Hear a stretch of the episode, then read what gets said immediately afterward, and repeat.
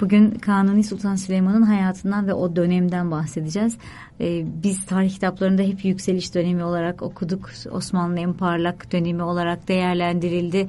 Ee, hem savaşlardaki başarı hem Kanuni'nin adına yakışan adaletli yönetimiyle imparatorluğun hakikaten bir imparatorluk olduğunu fark ettiği bir dönem desek doğru der miyiz? Doğrudur. Avrupalılar da bundan dolayı zaten bizim Kanuni Sultan Süleyman dediğimiz padişaha Muhteşem Süleyman, e, Le Soliman Magnifisan adını vermişler. Ve hakikaten Kanuni Sultan Süleyman Avrupa'da da fevkalade popüler olmuş bir padişahtır. Hakkında romanlar, piyesler yazılmıştır. Yabancı seyyahlardan kendisinden bahsetmeyen kimse neredeyse yok gibidir. Ee, dediğiniz gibi, işaret ettiğiniz gibi Kanuni Sultan Süleyman Osmanlı Devleti'nin en parlak, en ihtişamlı devrine mührünü vurmuş bir padişahtır. Bunda tabii kendi kabiliyetleri, yüksek muvaffakiyetlerinin rolü olduğu kadar 46 sene gibi e, en uzun müddet tahta kalmasının da rolü büyüktür. İstikrar, evet. huzur getirmiş, evet. barış getirmiş, ticarette kar getirmiş, sınırlarda genişleme getirmiş.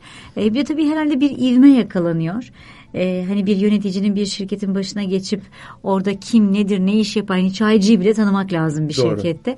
Tanıyıp kimi nasıl kullanabileceğini nerelerde değerlendirebileceğini öğrendikten sonra bir ivme kazanır ya ve devam eder bu. Hani sık sık eleman değiştiren sık sık yönetici değiştiren şirketlerde pek istikrar bulunmaz. Herhalde ona benzetmek yanlış tabii, değil. Tabii bir de şöyle bir durum var. Kanuni Sultan Süleyman dev, dünyanın değiştiği bir devre devirde geldi. Yani artık e, her ne kadar 1453 Orta Çağ'ın sonu Yeni Çağ'ın başıdır deniyorsa da böyle bir senede olmuyor elbette. uzun süren bir Değişim. periyottur. Bu periyodun yani Yeni Çağ'ın başlarında bizde Kanuni Sultan Süleyman gibi bir padişahın olması büyük bir nimet olmuştur. Bütün dünya değişirken o devirde başında büyük hükümdar olan devletler e, bundan sonra hayatiyetini gelişerek devam ettirmiş. Olmayanlar yıkılmıştır. İspanya gibi, Portekiz gibi bunlar geri kalmışlardır. Ama Almanya gibi Şarken, Henry Tudor gibi İngiltere hükümdarları bu memleketini ileriye taşımış. Aynı şeyi Kanuni Sultan Süleyman için de söylemek mümkün. Mesela en basit bir misal mektep kitaplarında bize çok kötü bir şey olarak öğretilen kapitülasyonlar hatta yani çok insanı ismi bile ürküten bir müessese vardır. Bu kapitülasyonlar evet çok eskidir yani yabancı devletlerin vatandaşı olan tüccara bir takım imtiyazlar tanımak demektir. Bu imtiyazlar ticari imtiyaz olabilir, gümrük imtiyazı olabilir, hukuki imtiyazlar da olabilir. Yani bir itiraf çıktığı zaman Osmanlı Mahkemesi'ne değil de bunlar kendi konsoloshanelerine giderler. Bu imtiyazlar öteden beri vardır. Bizanslar zamandan beri var. Yavuz Sultan Selim'de, Fatih Sultan İslamiyetle Mehmet'te. de ilgisi var ama zannediyorum değil mi? İslamiyet, Bu... şimdi yabancı şöyle, ecnebi teba kendi memleketinize geldiği zaman izinle geliyor ve onun bir ayrı statüsü vardır. Yani siz onların bir kere adli işlerine bakamazsınız. Yani o kendi anlamayacağınız din, anlamazsınız. Onun din bir de din hürriyetiyle alakalıdır. İslamiyet bütün diğer din mensuplarına bir imtiyaz tanıyor. Yani kendi dinlerine göre yaşama imtiyazı tanıyor. Nasıl Müslüman kendi dinine göre yaşayabilecekse Hristiyanı, Yahudisi ve diğer din mensupları da kendi dinlerine göre yaşayacaktır. O zamanlar hukuk dinden ayrı değildir. Dinin bir parçasıdır. Dolayısıyla bir insanın kendi hukukuna uyması demek kendi dininin ne uyması Din. demektir. Bir evlenme, boşanma, miras bunların hepsi kendi dinlerinde hükümleri var. Ondan dolayı serbest bırakmayı emrediyor din, İslamiyet. Osmanlılar da buna riayet etmiş. Hem kendi ülkesindeki gayrimüslimlere hem de yabancı ecnebi devlet vatandaşı gayrimüslimlere bu imtiyazı tanımış. Ha diyeceksiniz ki herkes tanır mı? Tanımadığını tarih bize gösteriyor. Hı hı hı. Avrupa'da en medeni bilinen ülkelerde bile bırakın Müslümanları Yahudiler, bırakınız Yahudileri, kendi dinlerinin diğer mezhepleri. Hı hı. Mesela Fransa'da protestanlar, İngiltere'de protestanlar ve katolikler, Almanya'da katolikler. Bunların yaşama hakkı bile yoktur. Bırakınız imtiyaz Başka şu bu. Bir. Yani o dinini anlatarak yani ben Katolik'im, Protestanım diyerek o memlekette yaşaması mümkün değildir. Hal böyle olunca Osmanlı ülkesindeki vaziyet fevkalade ileridir. Şimdi bu devrede Kanuni Sultan Süleyman bu öteden beri var ola gelen imtiyazları bir ciddi anayasal zemine oturtturmuş. Bütün önce Fransa ardından bütün yabancı devletlere bir takım imtiyazlar tanımış. Bu imtiyazları tanımasından dolayı Kanuni Sultan Süleyman tenkit edilir. Çünkü bu imtiyazlar sonradan bizim gerilediğimiz, zayıfladığımız zamanlarda bizim başımıza bela olmuştur. Aleyhimize kullanılmış. Aleyhimize Ama burada asıl olan galiba gücün kaybedilmesiyle... Tabii. Tabii, ortaya çıkan. Tabii güç kaybedilince tersine dönmüş. İki tarafı keskin bir bıçak yani. Şimdi bu imtiyazlar o zaman Osmanlı Devleti'nin menfaatine olarak. Ne der kapitülasyonlar? Kapitülasyonlar şu der. Yani Osmanlı ülkesine gelen tüccar yabancı bir adam mesela şu kadar gümrük ödeyecekse ondan daha düşük gümrük öder. Türkiye'den götüreceği mallara da normal buralı olmayan birinin yurt dışında ödeyeceği gümrükten daha az bir gümrük öder. Kendi konsoloslukları olur, temsilcilikleri olur istedikleri şehirde. Bu, bunun e, bu zemini dayanarak Türkiye'de sanayileşmenin geri kaldığını, Türkiye'de e, kendi üretimimizin geri kaldığını, ticaretin zayıfladığını iddia ederler. Doğru mudur? Bunlar alakası yok onun. O başka sebeplerle geri kalmış. Bu da ona dediğim ya biraz evvel güç olmazsa kapitülasyona zarar verir. Yani eğer sizin gücünüz yoksa sanayileşemezsiniz. Sanayileşemediğiniz zaman normalde sizin menfaatiniz olan kapitülasyonlar aleyhinize olur. Sanayiniz yoktur. Ucuz ham maddeniz yurt dışına satılır. Dışarıdan sanayi ürünleri alırsınız. Mamul ve bunlar da düşük gümrüklerle alındığı için memleketteki e, üretim, üretim e, zayıflar. Ama bu doğrudan bundan alakalı değil. Yani evet. bu başka sebeplerle alakalı kapitülasyonlar ona menfi netice doğuruyor. Ama yapıldığı zaman Osmanlı Devleti için fevkalade parlak neticeler doğurmuştur. Bir kere e, Kanuni Sultan Süleyman bu imtiyazları önce Fransızlara tanıyarak Avrupalıları birbirine düşürmüştür. Her zaman e, aslında Kanuni Sultan Süleyman'ın bu özelliğini özellikle Fransa ile e, yakınlaşmasını bir galiba parantezle değerlendirmek lazım. E, Fransa'yı neden bu kadar kendine yakın görmüş? Bu tamamen bir tesadüf. O zaman o zaman Kanuni Sultan Süleyman'ın bir ideali, bir ülküsü, bir mefküresi vardır. Bunu iyi bilmek lazım. Bu bütün Osmanlı padişahlarında Osmanlı Devleti'nde olan bir mefkure. O da şudur. İlayı kelimetullah. Allah'ın isminin her yere yayılması. Buna Avrupalılar gaza ruhu demişler ve pek çok Avrupalı tarihçi başta Paul Vitek Osmanlı Devleti'nin kısa bir zamanda güçlenerek büyük bir imparatorluk olmasını bu gaza ruhunun verdiği ivmeye, motivasyona bağlamaktadır. Şimdi bu ilahi kelimetullah'ın mündemiş olduğu içine aldığı unsurlardan birisi de Roma'nın fethidir. Yani Roma Hristiyanlığın kalbidir. Roma'yı fethederseniz bütün Hristiyan dünyasına nüfuzunuz olur. Yanlış anlamasın dinleyicilerimiz. Hristiyanları Müslüman yapmak, topraklarını fethetmek, mallarını ganimet almak bunun için savaş yapılmamıştır.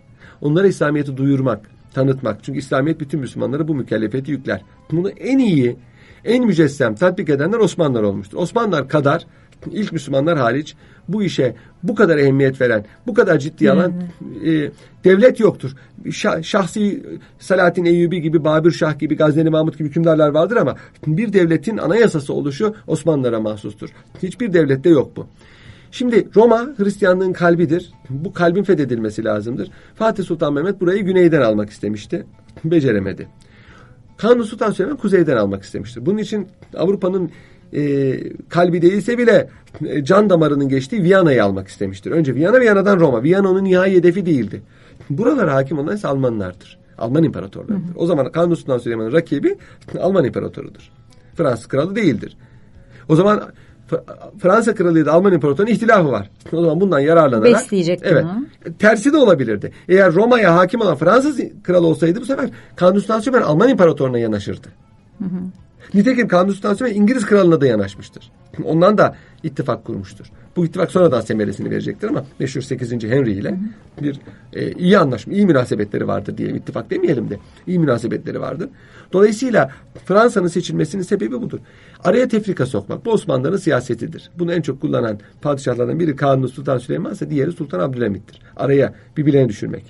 Şimdi bir de şunu hiç unutmamak lazım. Keşiflerle ticaret yolları değişmiştir artık.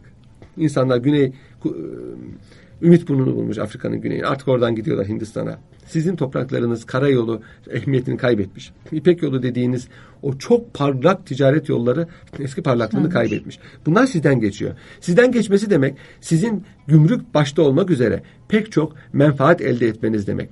Ticaret, kontrol anlamına kontrol geliyor her de var. Dünya ticaretiniz Amerika şimdi mesela Irak'a geliyor. Irak'ın petrolünü alıp götürmek için gelmiyor. Amerika'nın petrolü petrol. var. Petrolü nereye gittiğini bilmek istiyorum. Yani musluğun başında olmak istiyor. Derdi o onun. Yani enerji kaynaklarını kontrol. Osmanlı da ticareti kontrol etmek istiyor. Bu elden çıkınca o zaman bir e, kapitülasyonlar tanıyarak tüccara bu ticaretin gene kendi ülkesine kaymasını en azından yeni yolların bulunmasıyla kaybettiği e, avantajı tekrar yakalamak istiyor. Şimdi bunu niye anlattım bu kadar teferruatlı malumatı?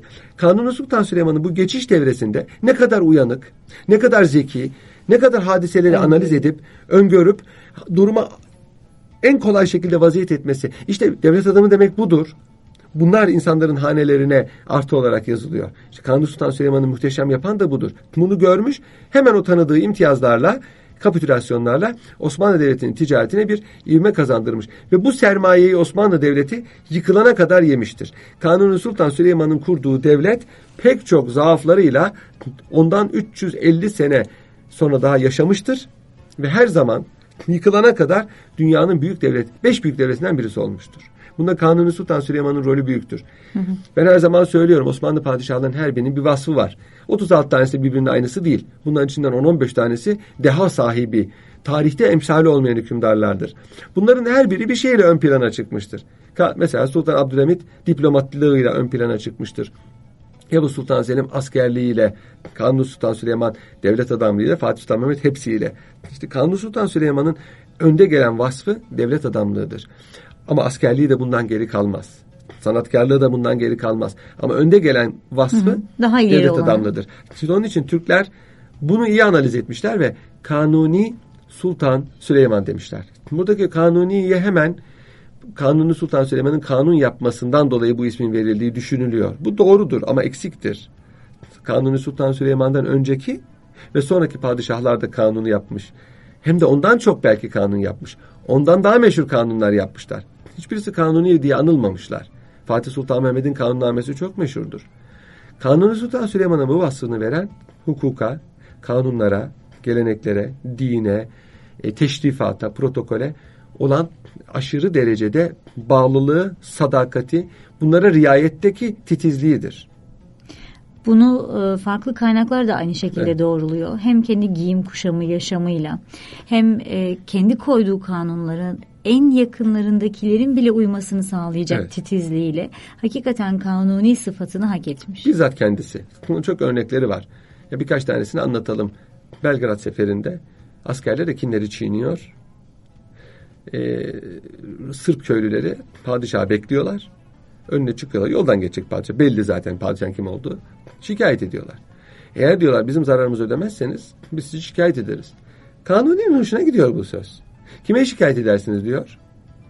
Bu arada antiparantez söyleyeyim. Kanuni Sultan Süleyman diğer Osmanlı padişahları gibi Tebası'nın dillerini bilirdi. Sırpça bilirdi.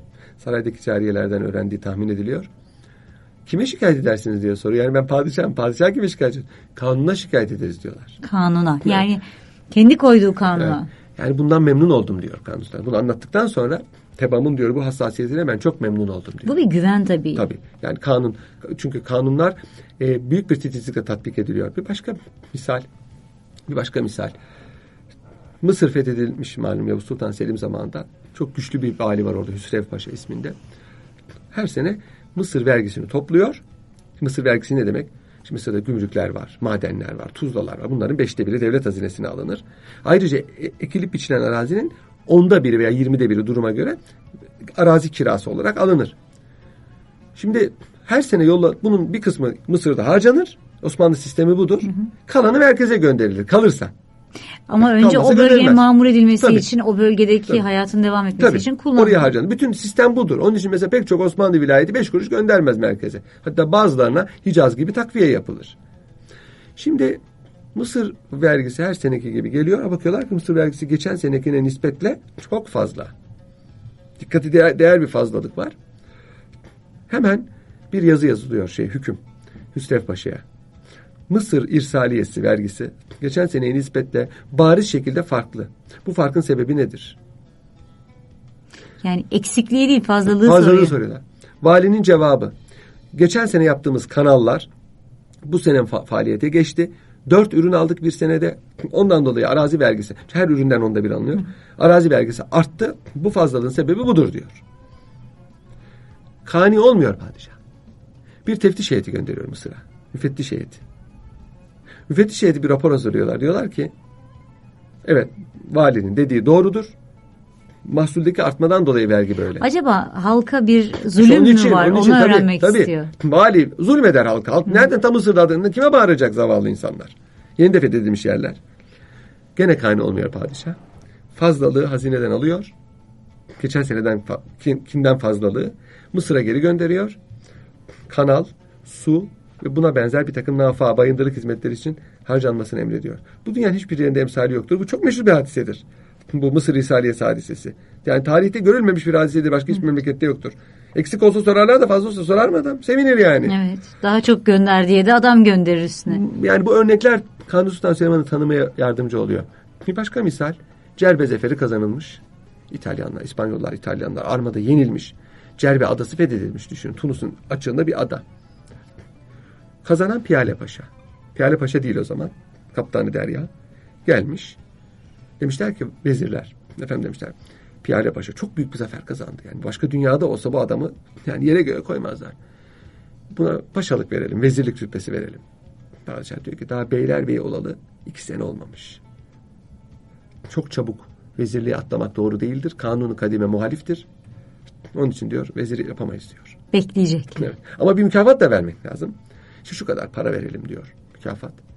Ama yetmez herkese veriyorsunuz. Damat yapalım saraya diyorlar. Ve torunuyla evlendiriyor. Piyale Paşa. Sonra Paşa olmuştur Piyale Paşa. Hı. Yani şimdi istese paşa da kim ona diyebilir ki ya sen niye paşa yaptın? Haksızlık. Il, Hatta tam tersi torunuyla evlendirmeden önce bir paşa yapar. Paşa yapar sonra yani iltimas yok diyor yani. Aynı şey Turgut Reis için de söylenir. Turgut Paşa için. Yani bu hassasiyeti, bunun örnekleri çoktur. Bir anekdotlar, hatıralar doğru olmak kaydıyla, uydurma olmamak kaydıyla e, bir insanı tanımaya çok yardımcı olur. Hadiseler hakkında nasıl reaksiyon vermiş, bunu bilmek lazım. Kanuni Sultan Süleyman hakkında en çok anekdotun bulunduğu padişahlardan birisidir. Uzun süre uzun süre başta kaldığı, kaldığı için. için ve şimdi bir de şöyle bir e, hadise var. E, Osmanlı tarih yazıcılığı bize e, sonraları şey bırakmış, e, eser bırakmış. Yani en eski Osmanlı tarihçileri 15. asırdan kalmadır. Halbuki Osmanlı Devleti'nin kurulması 14. asır. 150 sene var. Tabii bu tarihçiler büyük bir gayret sarf ederek yaşlı kimselerden duyduklarını kayıtlara almışlar. Bizim bir e, e, talihsizliğimiz var. İlk 100 yılın arşiv kayıtları elimizde değildir. Yani Ankara Harbi neticesinden sonra Timur Emir Timur'un askerleri Bursa'yı yaktıkları için Osmanlı arşivi yanmıştır. Onun için ilk 100 yıla ait vesikalar elimizde değil. En eski vesika Sultan II. Murat'a aittir. Fatih Sultan Mehmet'in babası. Ondan dolayı bizim ilk devre ait tarihi bilgilerimiz zayıftır. Ama artık Fatih'ten itibaren Osmanlı tarih yazıcılığı bir ciddi bir e, şey kazanmıştır, hareket kazanmıştır ve Kanuni Sultan Süleyman devri de oldukça iyi tasvir edilmiştir. Kanuni Sultan Süleyman Devri ile alakalı mesela çok fazla muğlaklık, örtülülük, müpemiyet Yok. mevcut değildir. Evet. Biraz ondan kaynaklanıyor.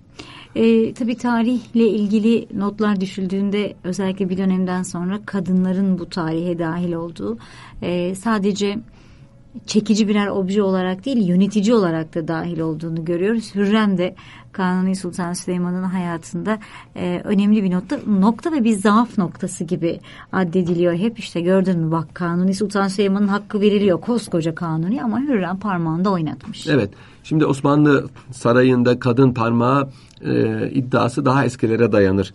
Yıldırım Sultan Beyazıt Sırp kralının kızıyla evlenmiş. Bu kadının padişah üzerinde çok etkili olduğunu tarihçiler söylüyor ama şimdi tarihçilerde de e, subjektif yanların olduğunu inkar etmemek lazım. Tarihçi eğer bir mevzu hakkında bir peşin hüküm sahibi ise veya menfi bir kanaat sahibi ise veya bir kliğin adamıysa o şekilde konuşabiliyor. Yani Sırp kralı ile evlenmesini tasvip etmeyen bir grup vardı sarayda. Bu gruba mensup olanlar padişahı çok kınamışlardır.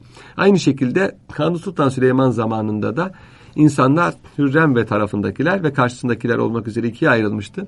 Hürrem ve tarafındakiler bir tarafa ama Hürrem'in karşısında olanlar Hürrem Sultan'a çok acımasızca yaklaşmışlardır. Bunları hak edecek malzemeler vermiş mi acaba? Özellikle başlangıç noktasında hırçınlıkları, haremi birbirine katması vesaire. Sanki tarihçiler bunda hemfikir gibi. Şimdi Hürrem Sultan saraya girdiğinde küçük bir cariyeydi. 12 yaşlarındaydı. Hatta daha evvel padişah Manisa'dayken alındığı söyleniyor. Yani saraya geldiği bile kati değil.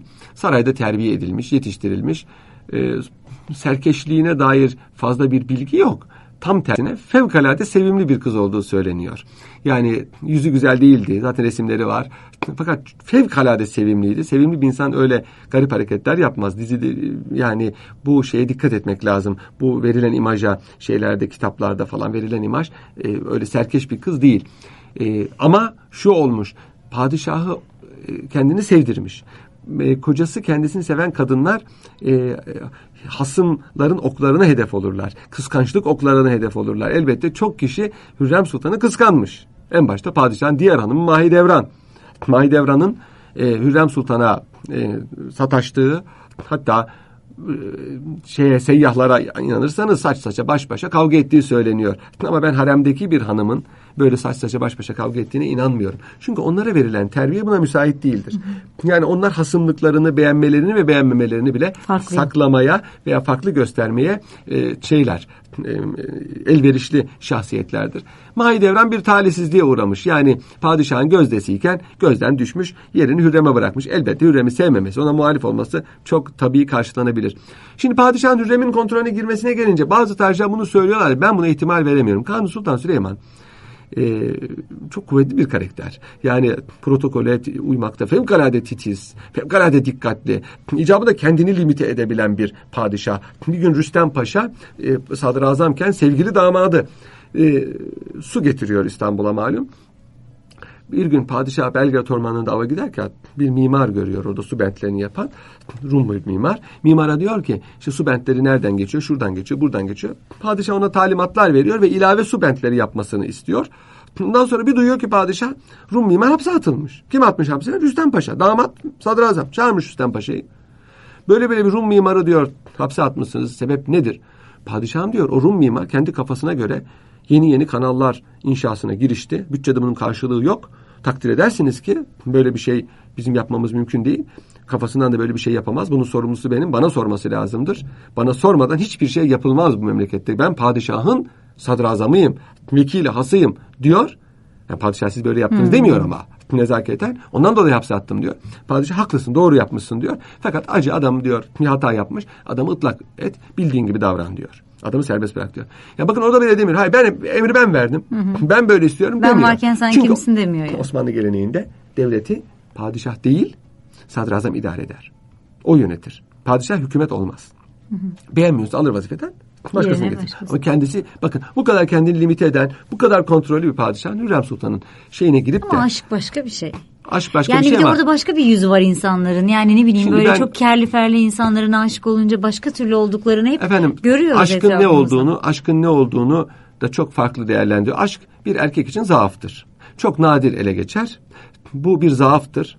Yani aşkı umumiyetle aşırı e, aşırı şehvet yoğunluğu olarak tarif ediyorlar.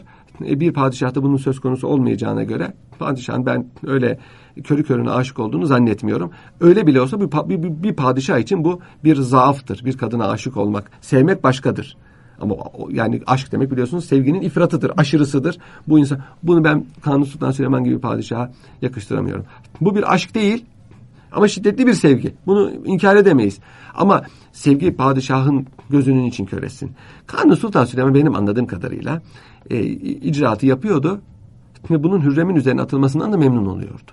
Çünkü padişahı doğrudan hedef almak memlekette çok büyük onulmaz yaralar açar. Her zaman padişahlar, hükümdarlar, krallar, şirketlerde müdürler neyse başkanlar bir kötü adama ihtiyaç bir kötü var. adam bulurlar. Ben Ürdün'de doktora yaparken e, bir vergi falan koyulacağı zaman veya menfi bir icraat yapılacağı zaman kral yurt dışına seyahate giderdi. Bak derdim gene bir şey konacak. Bir kanun çıkıyor derdim. Hakikaten iki gün sonra duyardık ki e, bir vergi konmuş bilmem ne olmuş. Onu tabi Prens Hasan açıklardı. Yerine onu vekil bırakıyordu kardeşini. Herkes derdi ki ah kralımız gitti. Bak Prens Hasan'a kaldık neler yapıyor. Çünkü Prens Hasan'ı kimse sevmezdi. Hani ben anlardım vaziyeti. Bu böyledir bu adet. Yani bir takım bir takım insanların hoşuna gitmeyecek icraatları padişah Hürrem Sultan üzerine atarak veya sadrazamın üzerine atarak ister istemez. Yani bu, bu kaçınılmazdır. Bunun yanlış olduğunu söylemiyorum. Bu Böyle gerekiyor. Bir, bir politikadır. Bir Böyle olmuş. Peki Hürrem Sultan hiç mi yanlış e, yapıp yapmış olabilir Hürrem Sultan. Bir insan netice itibariyle oğlunun padişah olmasını istemiş. Her anne bunu ister. Ama padişah için tutup da... Ama başka bir çocuğu öldürmek ki iddialar arasında ama, olduğu için söylüyorum. Ama, ama neticede onun oğlu da öldü. Bayezid de isyan etti. Bayezid de padişah öldürdü. Yani Hürrem'in oğlu diye gözünün yaşına bakmadı. Çok sevseydi Çok diyorsunuz. Da sev, yani öyle değil. Öyle değil. Yani o Mustafa'nın ölümü, Şehzade Mustafa'nın öldürülmesi anlatıldığı gibi bir e, komplo olamaz. Ha, Hürrem bundan memnun olmuş olabilir. O ayrı bir şey. Ekmeğine yağ sürmüş olabilir o, diyorsunuz. O, olabilir. Neticede insandır bu melek değil ki yani. Sevinmiş olabilir.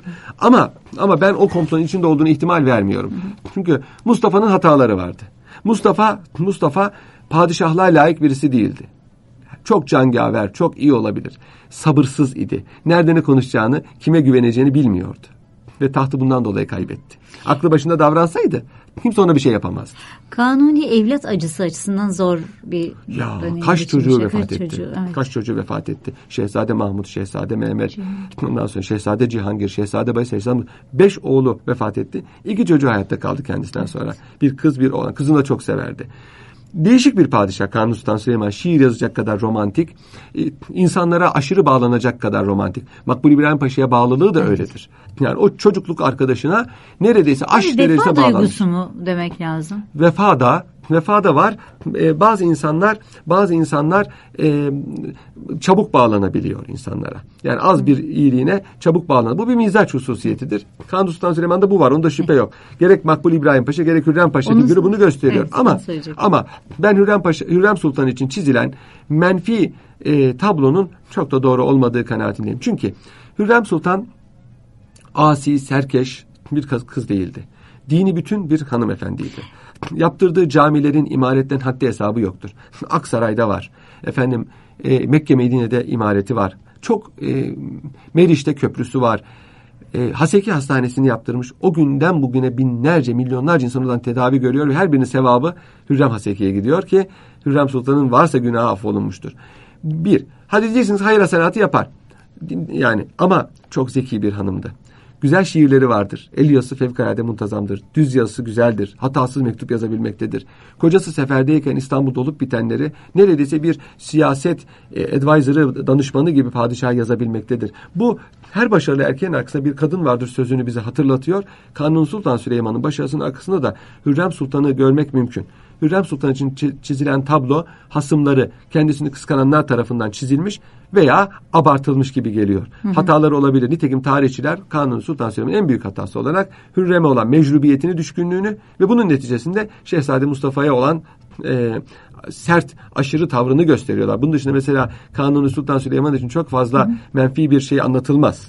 Dönem itibariyle de Osmanlı coğrafyasında pek çok olgunluğun e, denk düştüğünü görüyoruz. Sanatta. Sanatta. Aynı edebiyatta, şekilde mimaride. edebiyatta, mimaride evet. e, halkın huzur bulmasında ve kendini ifade etmesinde tüm bu unsurların herhalde bir araya gelmesi önemli bir formüldür. Evet, fakat Kanuni Sultan Süleyman 46 yaşına geldiğinde halk diyordu ki çok usandık artık gitse. Çünkü, Sadece 46 yaşına evet, geldi. 46 şey özür dilerim 46 ne? yıl başta kaldı. Hı. Yani saltanatının sonuna doğru insanlar artık gitse çok uzun sürdü dediler en iyi hükümdar bile e, saltanatı uzadığı zaman sıkıcı olabiliyor. olabiliyor. Bunu Sultan Abdülhamit söylüyor. Biliyor musunuz bunlar beni neden istemiyor diyor. Bunlar diyor Sultan Süleyman için de bunu söylediler. Beni isterler mi diyor yani. Ona bile söylediler. Ona bile söylediler. Gitsin soruyor? artık. Yani benden usandılar bunlar diyor. Çok uzun sürdü saltanatım diyor. Ee, şey galiba değişim, hareket, işte dağıtılacak hediyeler vesaire. Tabii Cülüs başlığı alınacak.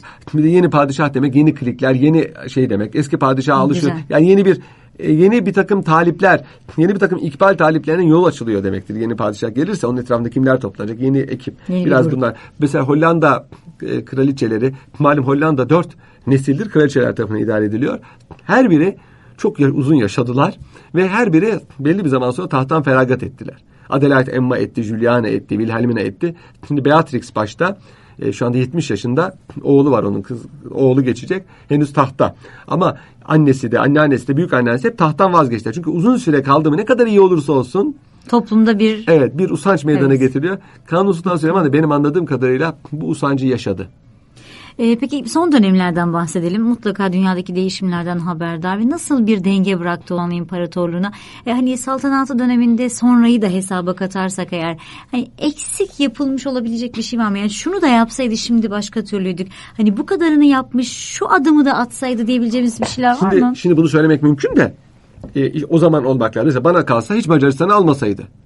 Ama şimdi bu zamandan böyle hariçten gazel okumak kolay değil. Çünkü Macaristan çok masraflı bir vilayetti bizim için. Karından çok zararı oldu. belki Macaristan almasak bu kadar orayı korumak için masraf etmezdik.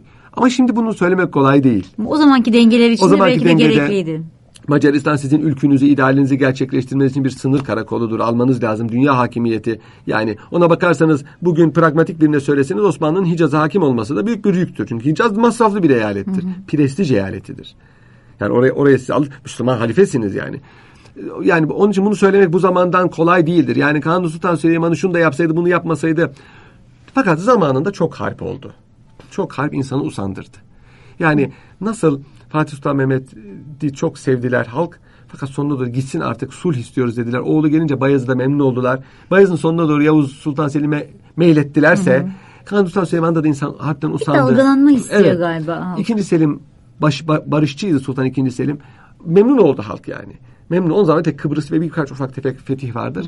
Yani biraz da e, bu aşırı devamlı harp, devamlı harp bu hazineyi e, çok zorladı. Ve de e, Kanuni Sultan Süleyman Devri Osmanlı Devleti'nin en parlak çağı olduğu halde yıkılmanın da başladığı çağdır. İlk defa bütçe... Yani zirve ve aşağı ilk doğru. İlk defa bütçe onun zamanında açık verdi. Hmm. Yani masraflarınız çok. Ülküleriniz fazla, hayalleriniz çok büyük. Hmm. Ama geliriniz belli. Yeni yollar bulunmuş. Artık sizin topraklarınız bir ticaret cazibe merkezi olmaktan çıkmış. Yavuz Sultan Selim'in mühürlediği hazine yani boşalmamış ama bütçe açık vermesi demek o hazine harcandığı zaman yerine, yerine ise konulamayacak demektir. Ve ondan sonra bütçe açığı hep devam etmiştir Osmanlı Devleti'nde.